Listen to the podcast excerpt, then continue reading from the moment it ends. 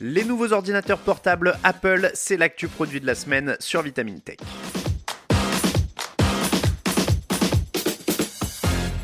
Même s'il est moins médiatisé que la sortie d'un iPhone, le lancement de nouveaux ordinateurs Apple reste un événement.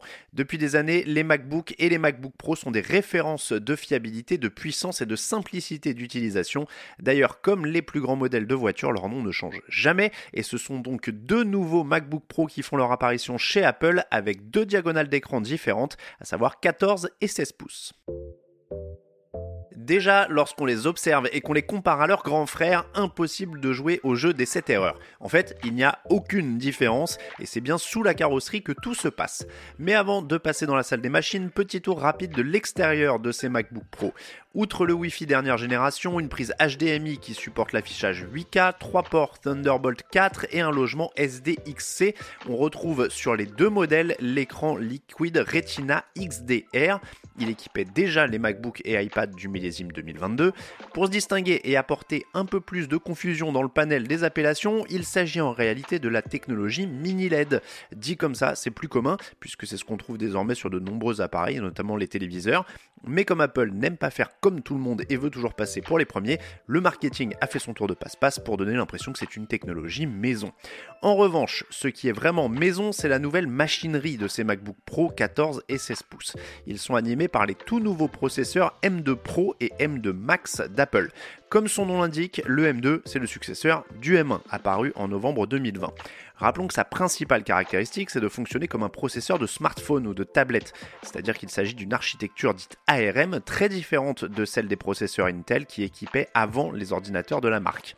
Avec ce procédé, les puces Apple Silicon sont plus rapides et économes en énergie. L'autre avantage, c'est qu'ils peuvent faire fonctionner aussi bien les logiciels prévus pour les puces Intel que les applications prévues pour les iPhones. Dès l'arrivée de cette fameuse puce M1, on obtenait déjà plus d'autonomie, plus de puissance et moins de coups de chaud qu'avec un processeur Intel.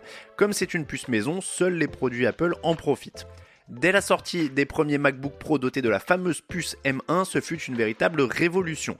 Avec cette nouvelle M2, Apple monte évidemment d'un cran. La puce est légèrement plus grande et dispose de 20 milliards de transistors, soit 4 milliards de plus que la M1.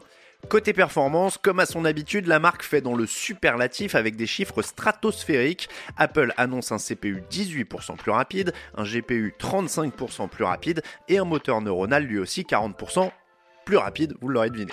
Pour résumer, utilisons le registre de l'automobile, on va dire que par rapport au M1, on passe la seconde alors qu'on va 2,3 fois plus vite et en consommant beaucoup moins. Sur ce dernier point, Apple prétend d'ailleurs que l'autonomie serait de 22 heures, ce qui serait évidemment un record. Pour le reste, c'est de l'optimisation avec 16 mégas de mémoire cache contre 12 pour la M1. Cette astuce permet de gagner en performance sans tout chambouler. On trouve aussi une mémoire vive plus rapide directement intégrée à la puce.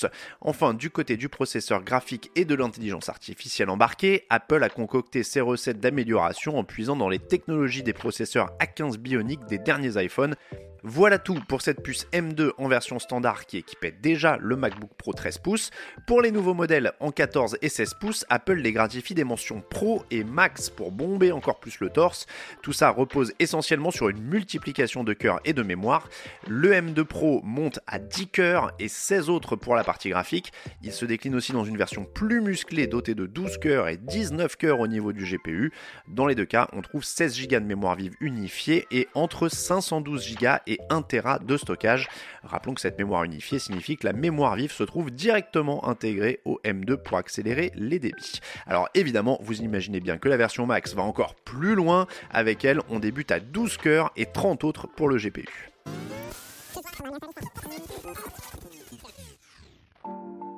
Comme toujours chez Apple, les superlatifs s'accordent avec le tarif. Le MacBook Pro de 14 pouces M2 Pro débute à 2399 euros, soit 150 euros de plus que son prédécesseur. C'est l'inflation façon Apple. La version avec le M2 Max est vendue à 3699 euros avec 1 Tera de stockage en SSD.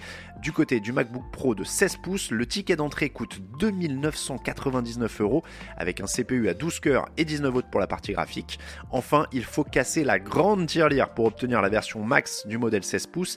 Elle passe à 4149 euros en poussant le nombre de cœurs graphiques à 38 avec 32 Go de mémoire unifiée et 1 Tera de stockage.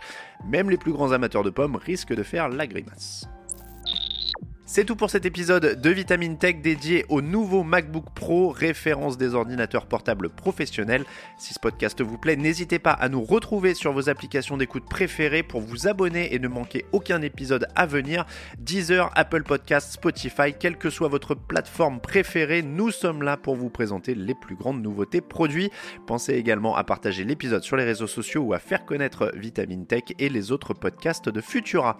Pour être sûr de continuer de nous suivre tout au long de l'année, à vous abonner à Vitamine Tech et à nos autres podcasts. Pour le reste, je vous souhaite à toutes et à tous une excellente soirée ou une très bonne journée et je vous dis à la semaine prochaine dans Vitamine Tech.